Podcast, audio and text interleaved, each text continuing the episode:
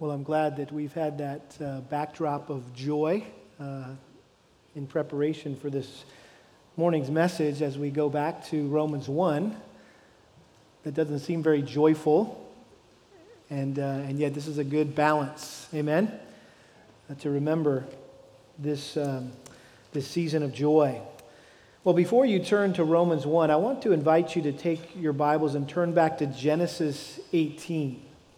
Genesis 18.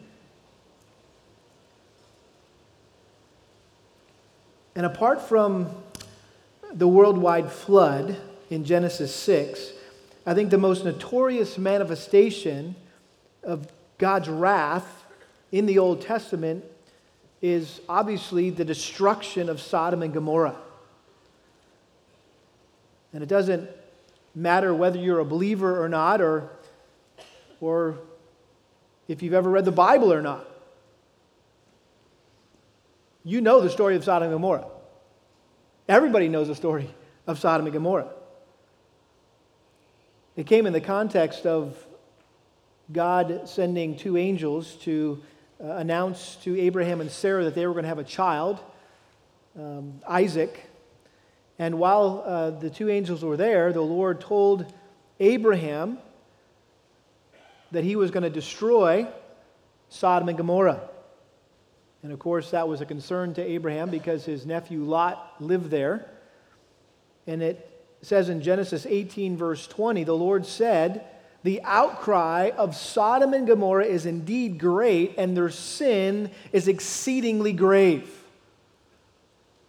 And so that's really the setup for the story of Sodom and Gomorrah in Genesis chapter 19, verse 1. Let's read this familiar account. Genesis chapter 19, verse 1. Now the two angels came to Sodom in the evening as Lot was sitting in the gate of Sodom. When Lot saw them, he rose to meet them and bowed down with his face to the ground. And he said, Now behold, my lords, please turn aside into your servant's house and spend the night and wash your feet. Then you may rise early and go on your way. They said, however, No, we shall spend the night in the square. Yet he urged them strongly so that they turned aside to him and entered his house, and he prepared a feast for them and baked unleavened bread, and they ate. Before they lay down, the men of the city, the men of Sodom, surrounded the house, both young and old, all the people from every quarter. And they called to Lot and said to him, Where are the men who came to you tonight? Bring them out to us that we may have relations with them. But Lot went out to them at the doorway and shut the door behind him and said, Please, my brothers, do not act wickedly. Now behold, I have two daughters who have not had relations with men. Please let me bring them out to you and do to them whatever you like. Only do nothing to these men, inasmuch as they have come under the shelter of my roof. But they said, Stand aside. Furthermore, they said, This is one who came in as an alien and already he is acting like a judge. Now we will treat you worse than them. So they pressed hard against Lot and came near to break the door. But the men reached out their hands and brought Lot into the house with them and shut the door.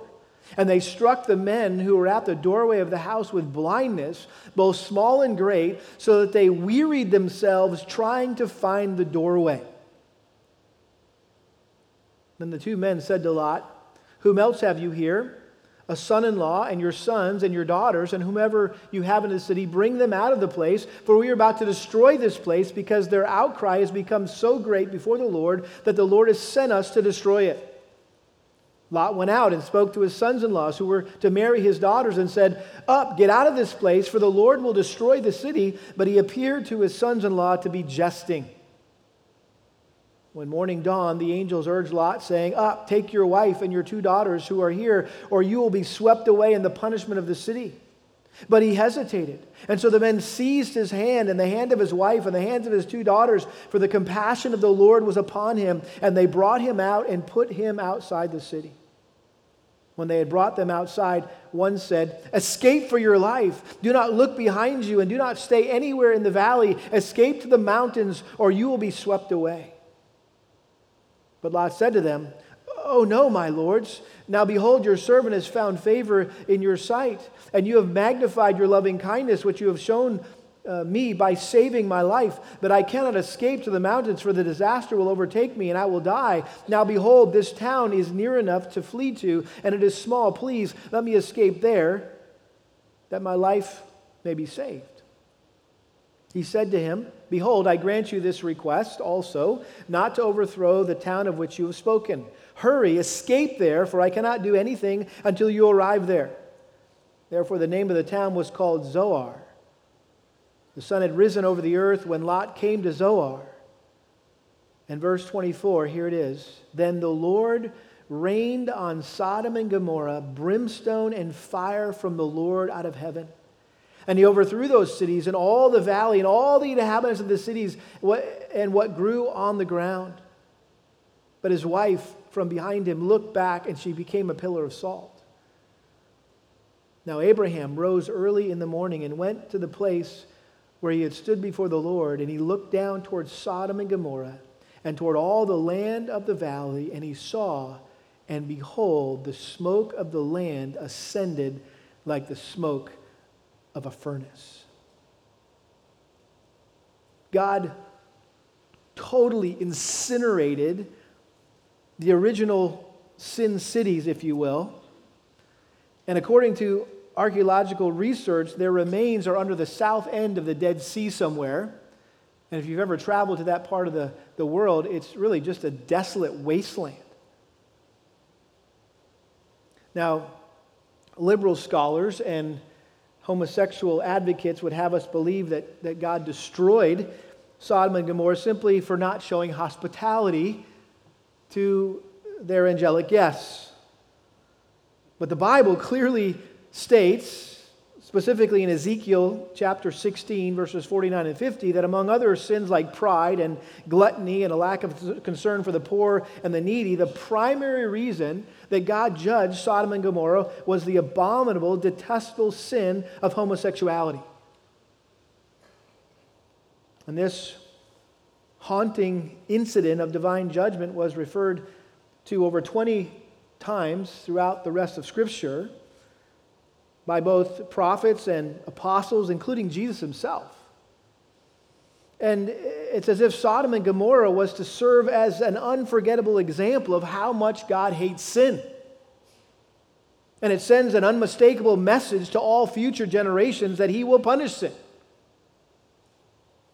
Even the Apostle Paul mentioned the account of Sodom and Gomorrah here in Romans uh, chapter 9, verse 24. Speaking of the nation of Israel, he says, as he also says in Hosea,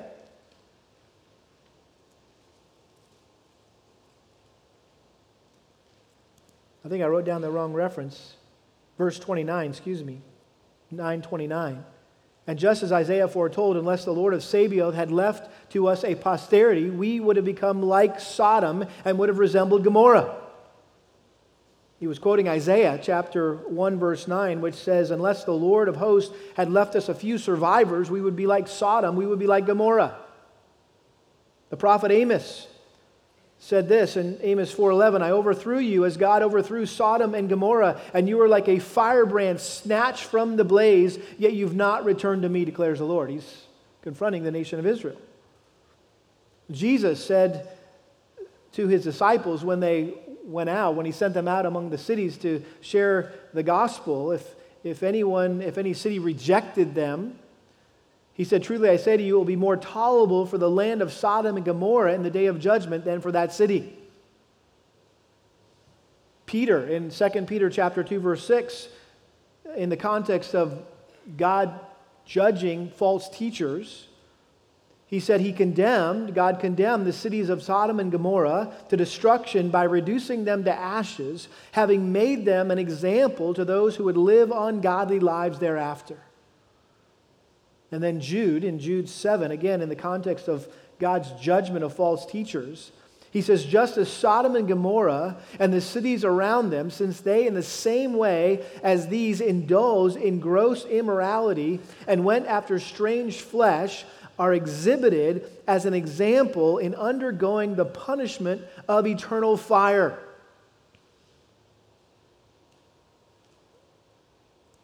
What are we to take from Jude's words there? I would submit to you that Sodom and Gomorrah was intended to be a preview of hell. He's referring to eternal fire here. God supernaturally expressed his anger against the sin of Sodom and Gomorrah by raining down fire and brimstone from heaven. Which, as you know, the Bible describes hell with the same kind of language. It's a place burning with what? Fire and brimstone. We see this multiple times in the book of Revelation. In Revelation chapter 14, verse 10, talking about those who uh, take the mark of the beast, who worship the Antichrist. It says this, and he will also drink of the wine of the wrath of God, which is mixed in full strength in the cup of his anger, and he will be tormented with fire and brimstone in the presence of the holy angels and in the presence of the Lamb. In chapter 19, verse 20, we see that uh, the, the, the beast and the Antichrist are, are sent to hell, if you will, and the beast was seized. This is 1920 with him the false prophet who performed the signs in his presence, by which he deceived those who had received the mark of the beast and those who worshipped his image. These two were thrown alive into the lake of fire, which burns with brimstone. And then in chapter 20, verse 10, we see Satan himself following the path of the beast and the false prophet and all those who worshiped him. In verse uh, 10 And the devil who deceived them was thrown into the lake of fire and brimstone, where the beast and the false prophet are also, and they will be tormented day and night forever and ever. And then in Revelation 21, verse 8, John makes reference to all unbelievers will end up in hell alongside the devil and the Antichrist and the false prophet and those who worship him. But for the cowardly and unbelieving and abominable and murderers and immoral persons and sorcerers and idolaters, all liars, their part will be in the lake that burns with fire and brimstone, which is the second death. Don't miss the imagery of fire and brimstone upon Sodom and Gomorrah and fire and brimstone in hell. It's as if rather than sending the people of Sodom and Gomorrah to hell, it's as if God sent hell to them. And it's no wonder that to this day, the twin cities of Sodom and Gomorrah are synonymous with sin, particularly the sin of homosexuality. We have words in our vernacular that are based on the story of Sodom and Gomorrah the, the word sodomy or sodomize are metaphors to describe homosexual acts. In fact, you probably know this, but up until 14, just 14 years ago, our country actually had sodomy laws that defined certain deviant, unnatural sexual acts as crimes. In fact, it was an incident that took place right here in Houston back in 1998 that brought about the end of the sodomy laws in the United States. You may remember the story. Two gay men were arrested in northeast Harris County and charged with committing deviant sexual acts. They were charged with sodomy.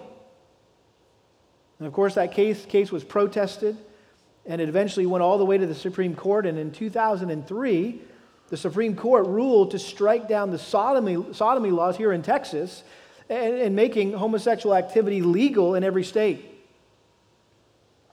And that sad decision set the stage for further reconsiderations of standing laws, including the landmark case just two years ago in which the Supreme Court legalized same sex marriage.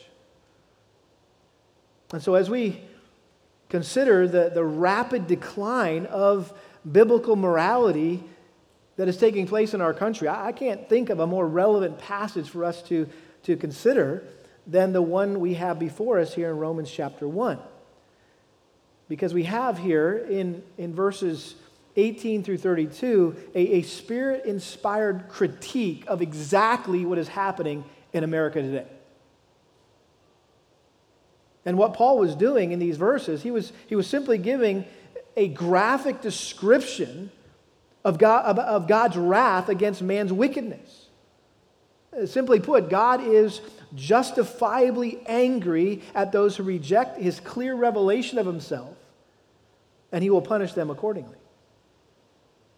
Now, again, we need to understand this passage in its proper context, and Paul has just gotten done stating the theme of the letter in verses 16 and 17. He says, I'm not ashamed of the gospel, for it's the power of God for salvation to everyone who believes, to the Jew first, and also to the Greek. For in it the righteousness of God is revealed from faith to faith, as it is written, but the righteous man shall live by faith. And rather than immediately explaining how the righteousness of God is revealed, Paul chose instead to focus on why the righteousness of God must be revealed, and that is that man is unrighteous and under, under God's wrath. And so, uh, chapter 1, verse 18, all the way to chapter 3, verse 20, is, is just simply describing our lack of righteousness. And we don't have what it takes to get to heaven and to be right with God, and so God has to give us his righteousness. Uh, John MacArthur has said it this way in, in his excellent commentary on Romans. He said, quote, Paul is determined for us to know that before we can understand the grace of God, we must first understand his wrath. That before we can understand the meaning of the death of Christ, we must first understand why man's sin made that death necessary. That before we can begin to comprehend how loving, merciful, and gracious God is, we must first see how rebellious, sinful, and guilty unbelieving mankind is. In other words, having a, a better understanding of God's wrath against man's wickedness makes us more grateful for our salvation, does it not? That, that we didn't get what we deserved. At the same time, it also motivates us to share the gospel, the good news of salvation about how they can escape, others can escape the, the wrath to come. And so I think in order to impress on his readers and us the urgency of preaching the gospel to others, Paul explained three particulars of God's, what we're calling righteous rage against man's unrighteous rebellion against him. And so uh, this passage just breaks up in three parts the revelation of God's rage, verses 18 to 20, the reason for God's rage, in verses 21 to 23, and the result of God's rage in verses 24 through 32. And again, we're choosing this title, Righteous Rage, just as a, a synonym for the wrath of God. And, and, and what is the wrath of God? It's simply God's judgment against man's sin. And it says, For the wrath of God is revealed, literally, is being revealed. And so, while there is a, a future aspect of God's wrath, which will take place during the great tribulation that we just read about in Revelation, uh, the book of Revelation, and, and at the second coming of Christ, God will unleash his anger against everyone who refuses to honor and obey him, and even against the earth itself. He'll unleash his wrath. But that's not what Paul was talking about here. Paul was talking about a present aspect of God's wrath, namely that God punishes sin now by unleashing people to become more and more depraved. Which is, by the way, the consequence of disregarding God and disobeying his commands. Notice he says, For the wrath of God is revealed from heaven against all ungodliness and unrighteousness of men who suppress the truth in unrighteousness. In other words, in order to hold on to our sin, we hold down the truth of God's existence. We suppress it. We act like he doesn't exist so we can live the way we want to live. But according to Paul, Everyone knows there is a God because God made himself knowable through his creation and our conscience. Verse 19, because that which is known about God is evident within them, for God made it evident to them. For since the creation of the world, his invisible attributes, his eternal power and divine nature have been clearly seen, being understood through what has been made, so that they are without excuse. In other words, no one will ever be able to make any excuses of God that they didn't know that he was there or that they don't deserve to be punished for their sinful rebellion against him. And so that's a simple overview of this revelation of God's wrath. And then we say, well, why is God so angry? What is the reason for God's rage? Well, he says in verse 21 For even though they knew God, they did not honor him as God or give thanks, but they became futile in their speculations, and their foolish heart was darkened. Professing to be wise, they became fools and exchanged the glory of the incorruptible God for an image in the form of a corruptible man, and of birds, and of four footed animals, and crawly creatures. And he goes on to state even more in verse 25 For they exchanged the truth of God for a lie and worship and serve the creature rather than the creator who's blessed forever. Amen. So instead of acknowledging God and honoring God and obeying God, man rejects God's clear revelation and rebels against him. They're disrespectful. They don't give him the recognition that he deserves for who he is. They're ungrateful. They don't give him the appreciation he deserves for what he does. And so they foolishly and futilely try to live out their lives apart from Him, which requires and results in us believing a bunch of lies. If you reject the truth, there's only, the only thing left is what? A lie. And so that's essentially what he says. Two times, verse 23, verse 25, they exchanged the glory of the incorruptible God for an image of the form of man. They exchanged the truth of God for life. Can you imagine somebody trading in a Lambo for a Pinto? I mean, it's this beautiful, brand new Lamborghini, and you're like, you know what? I'd rather have that Pinto, that old beat up Pinto. You'd be like, what is your problem? Why would you do that? That makes absolutely no sense at all. That, that is the most foolish thing you've ever done in your life. That's the idea. There, there's a foolishness here. For example, talking about exchanging, swapping truth for lies. How about evolution? It's one of the greatest lies that have been perpetuated down throughout the years in classrooms across our country. And it's a lie that, that many believe, but what they fail to admit is that evolution didn't lead them to not believe in God, but unbelief in God led them to believe in evolution. In other words, it was like, well, look at this evolution. Yeah, you know what? If that's true, then there can't be a God. No, it was like, you know what? We don't want God, so let's believe in a lie. Let's, let's come up with this crazy thing about this big bang and things crawling out of swamps and monkeys turning into men, and, and, and let's just come up with this stuff so that we don't have to think about God. We don't have to deal with God.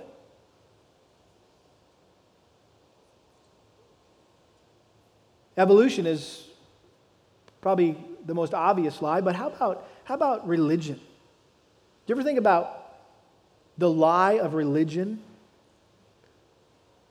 There's a lot of religions in the world today, aren't there?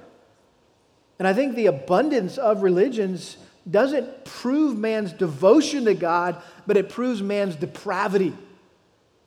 You're like, whoa, wait a minute. I, let me think about that. Doesn't, doesn't religion, it's all about being devoted to God? No, it shows man's depravity. And ironically, religion is not an upward movement toward God, it's a downward movement away from God. Especially when you think about these religions that worship images, men, Buddha, we talked about, Ganesh in Hinduism, crawling creatures, four footed animals. You know, I'll never forget taking a group of students to a Hindu temple in Malibu, California, of all places. And uh, not every kid in America can make it to India, right, to go on that short term mission trip and be exposed to Hinduism. But there was a Hindu temple I found out about in Malibu, California. I thought, hey, I'm going to take as many kids will come. Check this out. We can, in our own country, we can be, we can be impacted and grieved by false religion. And so we were there watching this, this worship of Ganesh, um, this grotesque god in this temple up in the hills of Malibu. And uh, I just, I didn't say a thing. I just, I just stood there and I just, I just told the kids, I, I don't want you to say anything, just watch and we'll talk about it afterwards.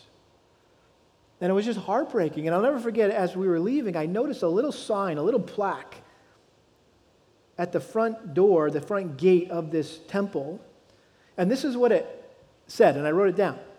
This temple belongs to the Hindu community of America. It symbolizes their devotion to God and dedication to the spiritual uplift of humanity.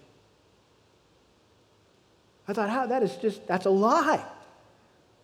I mean, if, if you wanted the truth, you could say this that this symbolizes their deviation from God and their dedication to the spiritual downfall of humanity. That's the truth.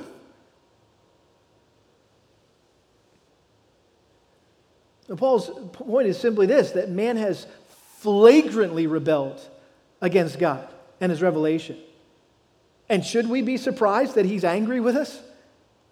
I mean, this is the most egregious crime anyone could ever commit, and so it deserves the most severe punishment imaginable.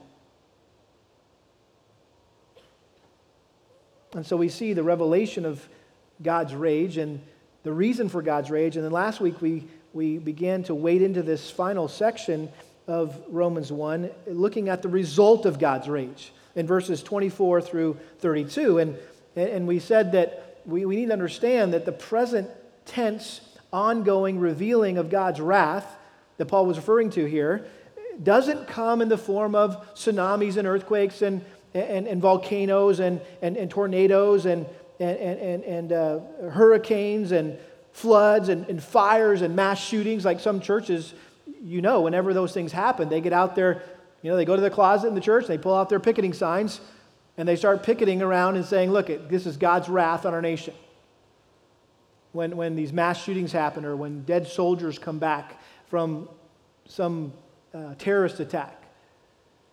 And uh, I'm referring to, of course, Westboro Baptist Church and uh, Phelps, their leader. Uh, it's just it's, an, it's a misunderstanding of this present revelation of God's wrath. What Paul says is it's not any of these things, it's, it's, it's giving people over to their sin. Three times he says it. Verse 24, therefore God gave them over. Verse 26, for this reason God gave them over. Verse 28, and just as they did not see fit to acknowledge God any longer, God gave them over. Three times. It's, it, it, it's this, this term, this judicial phrase, which was used to describe a judge sentencing someone or handing them over to be punished. This was retribution. This is payback. This is vengeance. Vengeance is mine, saith the Lord. Our vengeance is typically sinful, His is righteous. And so instead of showing mercy towards us by restraining us from our sin, and its consequences, God reveals his wrath against us by, by allowing us to continue in our sin so that we go deeper into sin and we do grosser things than we could have ever imagined, and as a result, we experience greater consequences. And I said it last week that the punishment for sin is more sin. And it all starts with the sin of idolatry, exchanging the glory of God for idols exchanging the truth for a lie. And that idolatry leads to this downward spiral of immorality, then homosexuality, and then ultimately to irrationality or simply insanity. And so we see, first of all, um, a, a reference to sexual immorality in general. Verse 24 Therefore, God gave them over in the lust of their hearts to impurity, so that they, uh, their bodies would be dishonored among them. And again, I mentioned last week this flood of sexual harassment claims that we've been hearing about in the news over the last few weeks. It's just, just proof how perverted our society has become, or maybe has been. And now we're just having to deal with it. So it's a, it's a reckoning What's been going on? For, for decades, there's been a sexual revolution taking place in our country, and it's now to the point that sex is no longer a gift from God reserved for marriage, but it's simply a tryst to have with anyone, anytime, anywhere. And those who save themselves for marriage and stay faithful to their spouse are viewed as oddballs or prudes. Again, this is all evidence that America is under God's judgment. He's giving us over to sexual immorality. But it gets worse. Again, he says, God gave them over, verse 26, for this reason God gave them over to degrading passions, for their women exchanged the natural function for that which is unnatural. And in the same way, also the men abandoned the natural function of the woman and burned the desire toward one another. Men with men committing indecent acts and receiving in their own persons the due penalty of their error. Obviously, this is a reference to homosexuality. And we know that God, through the writers of, of, Scripture, has made it abundantly clear what he thinks about homosexuality. Leviticus chapter 18, verse 22 You shall not lie with a male as one lies with a female, it is an abomination. Leviticus chapter 20, verse 13 If there is a man who lies with a male as those who lie with a woman, both of them have committed a detestable act, they shall surely be put to death. And then in the New Testament, Paul references the law in 1 Timothy chapter 1 verse 8. He says, "But we know that the law is good. We know that Leviticus is good." Law is not made for a righteous person, but for those who are lawless and rebellious, for the ungodly and sinners, for the unholy and profane, for murderers and immoral men and homosexuals, and whatever else is contrary to sound teaching. And just that simple phrase that homosexuality is contrary to sound teaching. We should never condone anything that the Bible com- condemns. And yet, there are those who are trying to reinterpret these passages and, and, make them say something eh, that's not really what God meant when He said that. And they reinterpret it. You know, it's very clear it's, it's contrary to sound teaching. That is not sound teaching. That is heresy, in other words. And so, biblically, God condemns homosexuality. He considers it an abominable crime worthy of death. But even if we were to rule out the Bible or reinterpret what it says about homosexuality, look at it from a purely biological perspective an anatomical perspective. It's, it's obvious that God designed men and women to have sexual relations with someone of the opposite sex rather than someone of the same sex. I mean, the body of a man and the body of a woman fit naturally together. They're, they're a perfect match. It's, it's just pure common sense. Even in the, the plumbing industry and the electrical industry, those of you that that, that, that work in those careers, in those fields, you, you always talk about male and female parts. And hey, I got to go get a part that fits this part, and they, they connect together. It's interesting, just in those fields, plumbing and electric, we talk about male female parts. So it really is a, a no brainer when you think about it.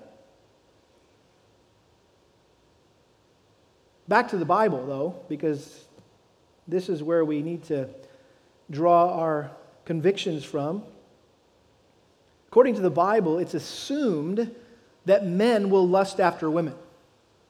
Matthew chapter 5 verse 28 if a man lusts after a woman or looks at a woman lustfully in her heart it says what? He's committed adultery with her. There's an assumption there. Um, it's also assumed that women will burn with passion for men.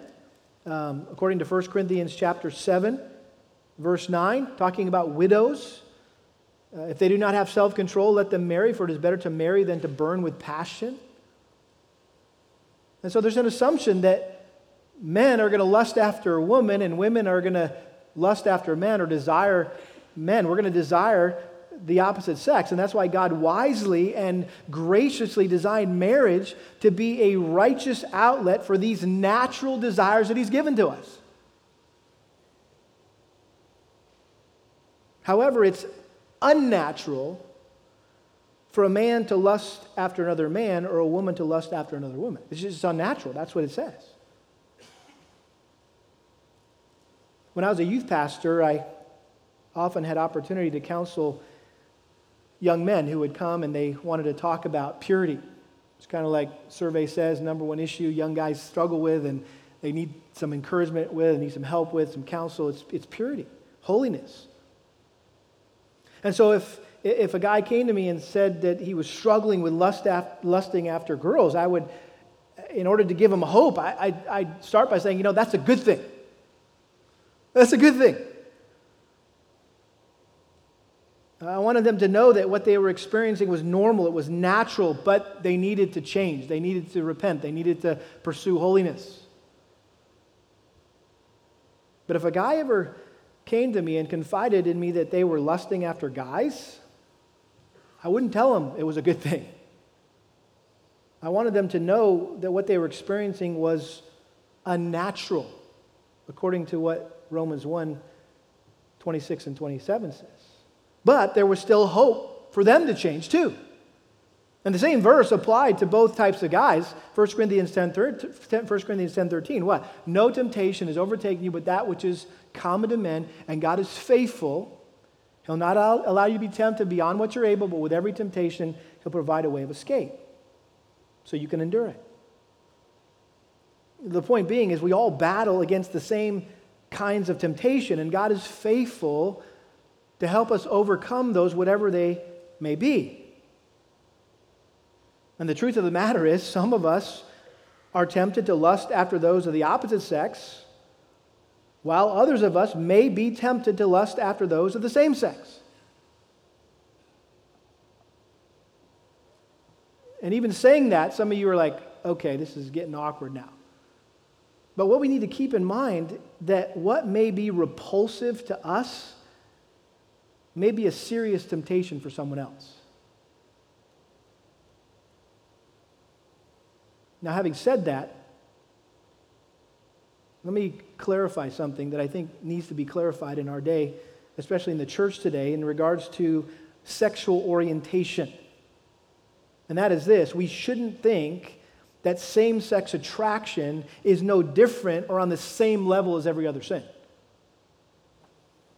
Paul didn't put it on the same level. There's a, there's a degrading, there's a, there's a spiraling down here. Things are getting worse and worse here. And you can look throughout Scripture, and there, you can make an argument that there are different degrees of sin. In fact, you could even make a case that there's different degrees of hell.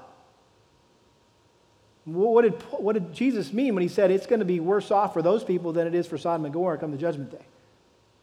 I mean, they, again, you're, you're, you're, there's only a, just a couple references where you could potentially make that, that argument. But, but the point is this there, there's, a, there's a growing movement in the church right now being led by well meaning people who want to show compassion toward homosexuals without condoning homosexuality. And, and they want to create a culture in the church where people feel comfortable talking about their sin and, and their struggles, which, hey, I'm all for that. We, we, we, we've tried to create that culture where we're open and honest about our sin and we all admit we're the worst sinner we know. But it's gotten blurry. I'll give you one example. There's a guy named James Allberry who has written a book called Is God Anti Gay? What's interesting about this man, he's an Anglican pastor in England who openly admits that he struggles with same sex attraction, but he chooses not to act on these desires and has remained celibate. And in fact, he even de- defends a biblical view of marriage. So he's kind of an enigma. It's like, okay, you're admitting that you struggle with these things, you're remaining celibate, you're not acting on those things, and you actually believe that the Bible teaches that marriage is only for men and women. And so, in some ways, that's given him a voice within the evangelical church, and people have been reading his book and listening to the things he has to say. And this is what he would have us to believe that same sex attraction or homosexual desires are okay as long as you don't act on them. And there's no difference between a man lusting after a woman and a man lusting after another man, and the latter is no more sinful than the former. It's just all the same. We all have our struggles.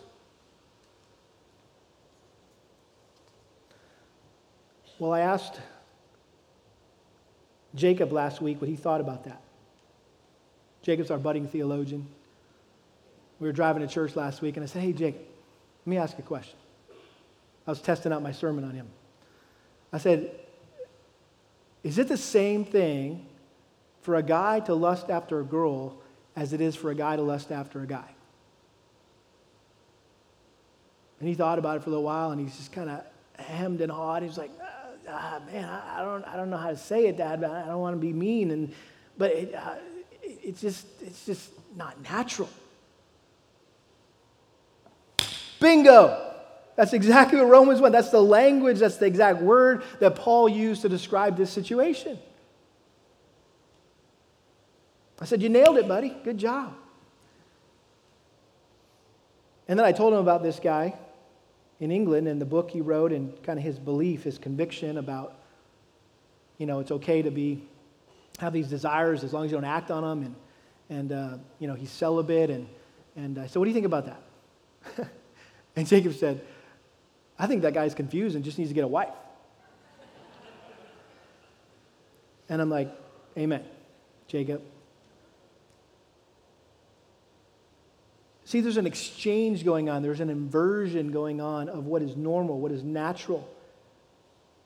And I pointed out, verse 23, and they exchanged the glory of the incorruptible God. They exchanged the truth of God for a lie. And guess what? They exchanged the natural desire. Notice that in verse 26. Their woman exchanged the natural function for that which is unnatural. One exchange leads to another exchange. And so, anyone who chooses a homosexual lifestyle is telling the world that they have exchanged the truth of God for a lie.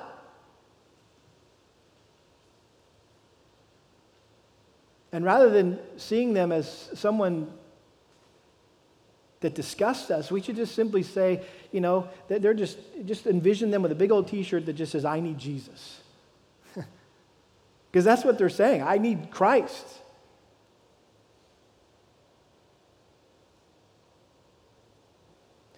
And notice it says here men committing indecent acts and receiving in their own persons the due penalty of their error. In other words, they're going to suffer the consequences. And and, and listen, if you're if I confused you earlier with talking about different degrees of sin, listen, all sin is equally offensive to God. Amen? All sin is equally offensive to God. But the greater the degree of sin, the greater the consequences of that sin. And there's a reason why there are some things that are rampant within the homosexual community, whether it be AIDS or other STDs or just loneliness and despair and the suicide rate. If you do any research about the, the suicide rate is much higher than in other sectors of people. And, and even, even the, the um, legal system has noticed that there's more violent crime in that community. There, there's just, it seems like there's a higher, a greater level of jealousy that goes on in that community. And so, again, the point here is this, and I made this last week, I said this last week, but because it's true of sexual immorality uh, and it's also true of homosexuality. The, what we see going on in our country is not the cause of God's wrath, but the consequence of it. In other words, homosexuality isn't the reason for God's judgment, but the judgment itself. It's a giving over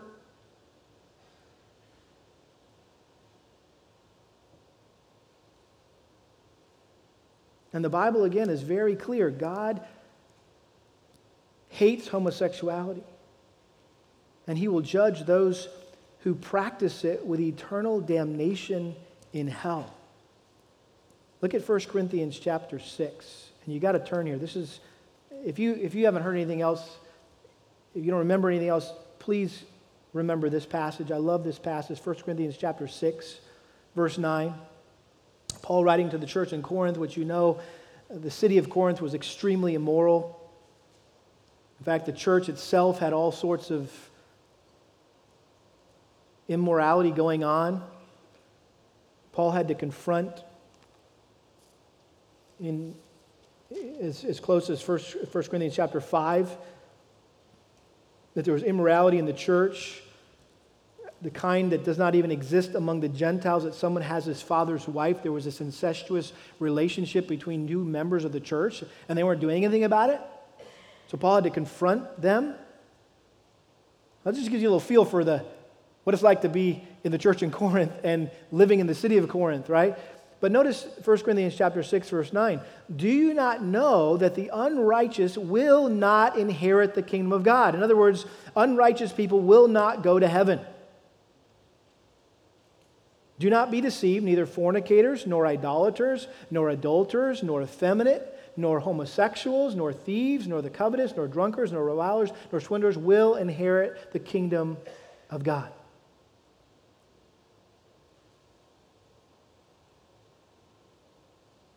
But you can't stop there. Because while God hates homosexuality, while he promises to judge those who practice homosexuality with eternal damnation in hell, at the very same time, he extends grace and hope to homosexuals. Look at verse 11. Such were some of you. In other words, some of you were fornicators, adulterers, effeminate, homosexuals, thieves, covetous, drunkards, revilers. Such were some of you, but you were washed, you were sanctified, but you were justified in the name of the Lord Jesus Christ and the Spirit of our God. That should just make you want to whoop right there. That's the church of Jesus Christ. In other words, there were former homosexuals in the church in Corinth, just as there are former homosexuals in our church, in every biblical church around the world, as there should be. Those whose lives have been radically transformed by the gospel. And they have regenerated hearts, and so they're praising their Savior alongside former fornicators and idolaters and adulterers and thieves and coveters and drunkards and revilers and swindlers. We want to start talking about your sin? And some might look at this and go, how, well, how is that possible? What what is this such were some of you? Like, wait a minute, you're not one anymore? You're, you're no longer a homosexual? You, you used to be, but now you're not? I thought this was like a, a gene thing, a genetic thing. I thought this is just the way you were, the way God made you. Well, this is the hope that homosexuality is not something you're born with. There's not a gay gene, if you will, nor is it some kind of disease or disorder that has no cure. A person can change their sexual orientation by choosing to desire what God designed them to desire. It's called repentance, change. I've been desiring this. Oh, the Bible says that's not what I should desire. In fact, that's unnatural. That's not the way He designed it to be. That's not how He wired me to be. Okay, then I'm going to do what the Bible says and I'm going to desire what He tells me to desire, what He wired me to desire. And obviously, that may be a long, challenging process. It's not like snap your fingers and that's all going to change, all going to go away. But with the help of God's word, the help of his spirit, the help of the body of Christ, right? We walk with people as they're sanctified and they become, they, they, they, they, they sin less and less, right? And, and desire more and more of what God wants them to desire.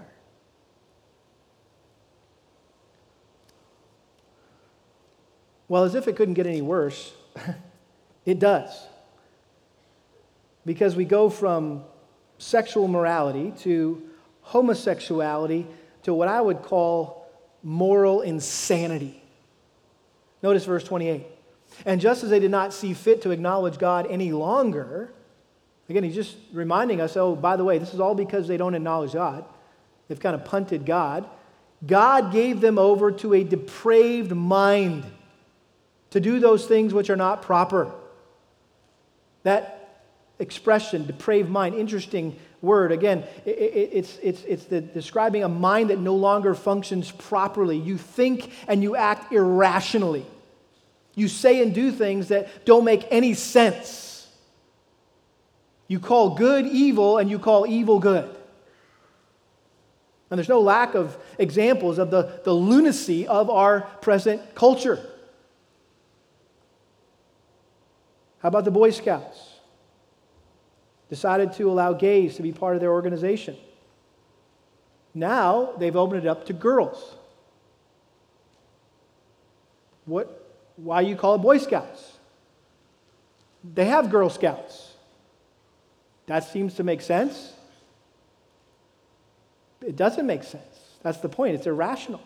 How about gender neutral restrooms? That was the big debate a few years ago. Guys and gals allowed to use the same space at the same time. Does that make any sense? No. How about this? We, we go to great lengths and spend enormous amounts of money to save the forests and the oceans and, and all the endangered species on the planet, but we don't think twice about aborting babies.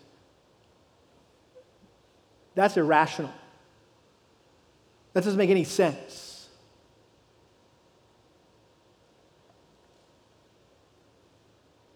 The new trigger issue that has brought us, really, our country to the next cultural crossroad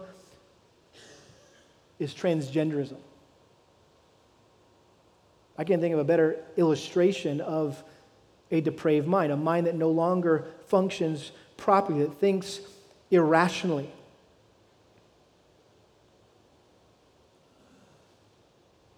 You know as well as I do, some of our leading magazines have had transgender people on their front covers. National Geographic had a nine year old boy who had transitioned to become a girl. Time Magazine, and of course, Vanity Fair unveiled Caitlyn Jenner, who has really become the spokesperson for the whole transgender movement. And um, if you follow any of that, he, and I'm calling him a he because he is a he, took an Instagram or sent out an Instagram of him dressed in a woman's bathing suit walking down the beach. And this is what he said free. I'm free to be myself. And I thought, how tragic, how ironic when really you're a slave. You're not free, you're, you're enslaved to your sin. Deuteronomy 22 5 A woman shall not wear man's clothing, nor shall a man put on woman's clothing, for whoever does these things is an abomination to the Lord your God.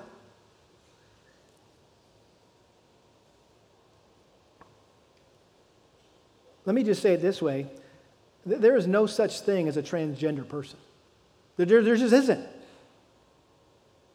God creates everyone either male or female. You're either a, a he or a she, and a he shouldn't be called a she, and vice versa. The title on that Vanity Fair magazine was Call Me Caitlyn. And my first thought is no, I'm going to call you Bruce because that's who you are, even though you may think or feel like you're a woman trapped in a man's body. And see, based on Romans 1, again, we're just going back to the scriptures, driving our minds back to scripture to make sure we think biblically. Listen, those who claim to be transgender are out of touch with reality, they're out of their mind. They're claiming to be someone other than who God made them to be or assigned them to be, if you want to use that language. And transgender individuals are at war with God. They're basically saying, listen, I'm not going to let God tell me who I am. I'm going to be my own God. And they end up playing God by having what used to be called a, a sex change surgery. Now it's a, a gender reassignment surgery to alter how God created them.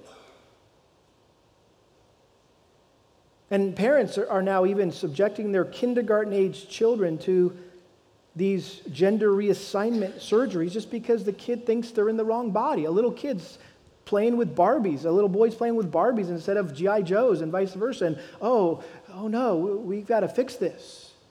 I mean, that is absolutely what? Crazy. but that's what it means. God has given us over to a depraved mind. Our mind doesn't work properly anymore. And then he just goes on and, and, and, gives this list of, of 21 vices that I think are basically self explanatory. Notice verse 29 being filled with all unrighteous, wickedness, greed, evil, full of envy, murder, strife, deceit, malice. They're gossips, slanderers, haters of God, insolent, arrogant, boastful, inventors of evil, disobedient to parents. Ooh, wow, how'd that get in that list? Without understanding, untrustworthy, unloving, unmerciful. By the way, this just kind of brings us all into this, okay? Because I guarantee you there's something in that list that you're guilty of. There's things in that list I'm guilty of. And so, lest we sit here with an arrogant, smug, self righteous attitude, looking down our noses at the wicked, detestable things that other people do. No, we're in this description. This is not those guys, this is us.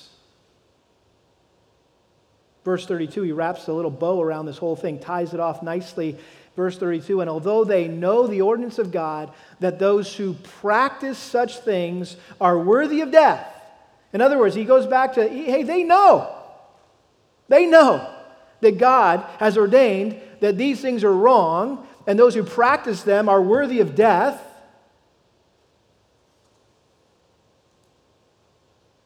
They not only do the same, but they also give hearty approval to those who practice them.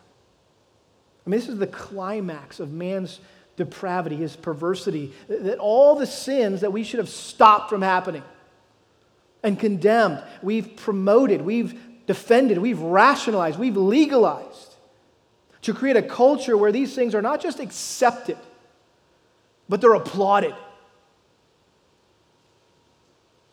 I don't even know what's on anymore, but the Jerry Springer show to me was the classic example of let's find the most deviant people doing the weirdest stuff. Let's put them on this TV show and let's listen to them and watch them fight with each other, and we're just going to all applaud them. Good for you. That's good for you. It's crazy. And not only are these things accepted, not only are they applauded, they're even now awarded. We're giving awards out to people for being these things. And of course, if you're into sports, you might know about the ESPY Awards, right? And this last year, Caitlyn Jenner received the, the Courage Award for how courageous he's been. And, uh, you know, to see all these celebrities and all these athletes sitting on the edge of their seat listening to his speech with tears coming down their faces and then standing up and giving a standing ovation. That's giving hearty approval to those who practice these things. But they know. They know. Romans 6:23 the wages of sin is what? Death. Ephesians 5 verse 5 for this you know with certainty. You know this that no immoral or impure person or covetous man who is an idolater has an inheritance in the kingdom of Christ and God. Let no one deceive you with empty words, for because of these things, the wrath of God comes upon the sons of disobedience. And Paul repeated himself in Colossians, said basically the same thing, but added a, a, little phrase here that I want you to see. Colossians chapter 3, verse 5. Therefore, consider the members of your earthly bodies as dead to immorality, impurity, passion, evil desire, and greed, which amounts to, remember what he said? idolatry. For it is because of these things that the wrath of God will come upon the sons of disobedience. I read that because we just need to be reminded that all these things that we're talking about here are merely symptomatic. Sexual morality, homosexuality, transgenderism, the insanity, the irrationality of our society, they're all symptoms of a much deeper rooted problem, and that's idolatry. And the root issue in the heart of those who practice these sins is that they've rejected God's revelation and they're rebelling against Him and they're worshiping themselves. And so don't focus on the sin, focus on the heart issue. What's the root issue there? That's where you need to go with these people when you're talking to these people.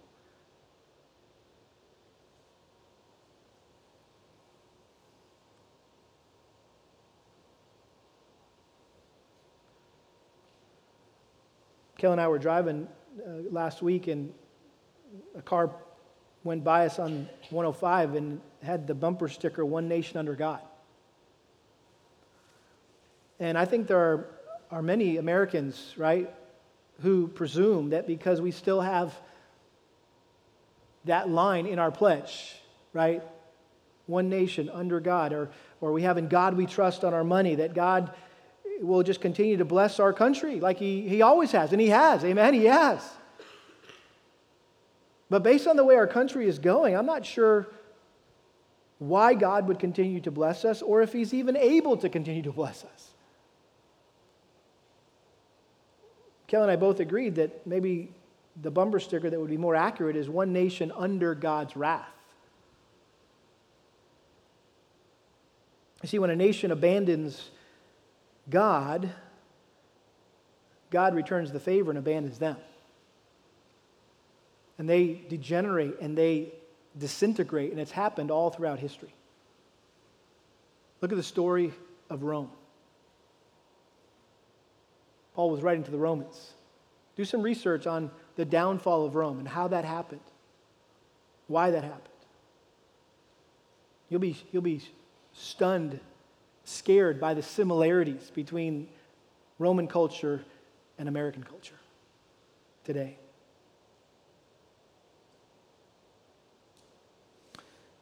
Well, listen, this is, I don't want to wreck your Christmas or anything.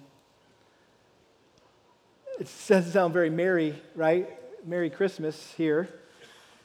And, and hey, let's just be honest. I mean, it'd be very easy to walk away from a message like this, a passage like this, with a sense of despair, a sense of hopelessness, not, not just in regards to our own country, but our own souls. Can I remind you of the good news of the gospel? That on the cross, Christ bore God's judgment for our sin. God poured out his righteous rage against sin on Christ.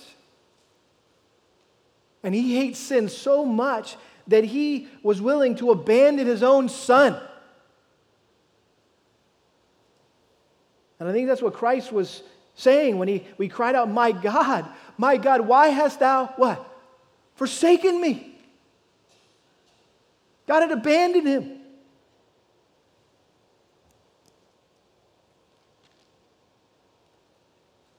And God abandoned Jesus so he wouldn't have to abandon us.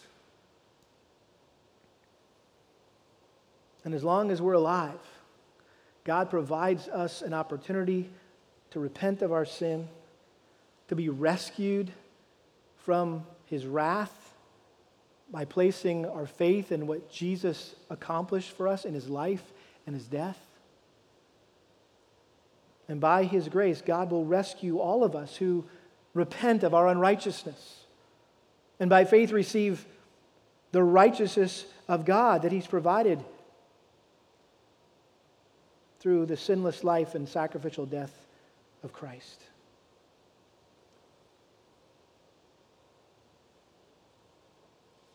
Turn to one more passage and then we'll close. 2 Peter chapter 3 and, and we just have to look at this because it brings this whole message full circle.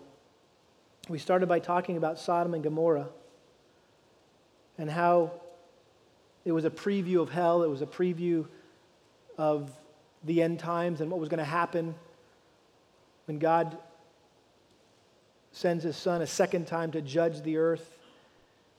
And in 2 Peter chapter 3, verse 7, Peter describes this by his word. This is 1 Peter, 2 Peter 3 7. But by his word, the present heavens and earth are being reserved for fire, kept for the day of judgment and destruction of ungodly men. But do not let this one fact escape your notice, beloved, that with the Lord one day is like a thousand years, and a thousand years is like one day. In other words, those of you who are saying, yeah, whatever, they've been saying that for years, it ain't happened yet. Well, verse 9 the Lord is not slow about his promise, as some count slowness, but is patient towards you, not wishing for any to perish, but for all to come to repentance.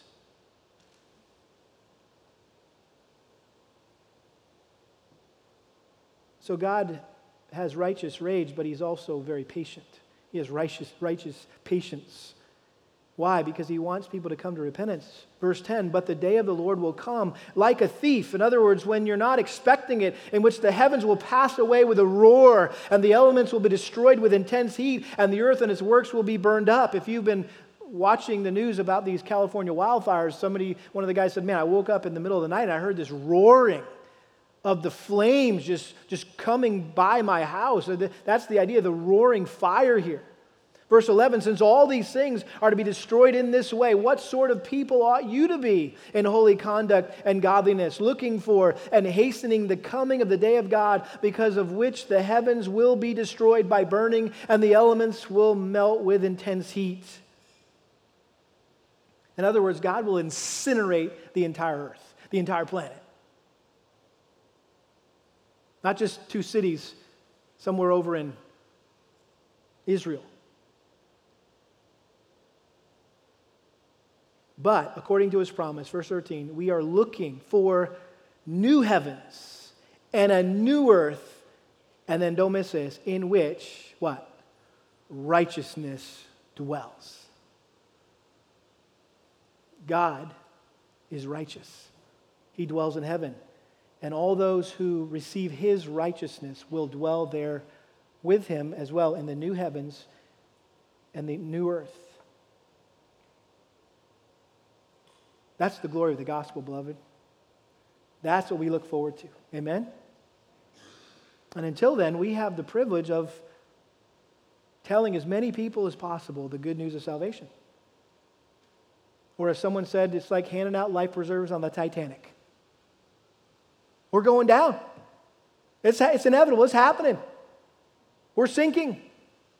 But hell, here's a life jacket. Here's how you can escape from drowning. Here's how you can survive. And that life code is, of course, Jesus Christ. Let's pray. Father, we thank you for the picture of how you rescued Lot from Sodom and Gomorrah. And it says in 2 Peter that he was righteous, and we know that righteousness was attributed to him by faith, by grace through faith, just like it was for Abraham and everyone else in the Old Testament. And it's through the righteousness that we receive from you that we're able to escape the wrath to come.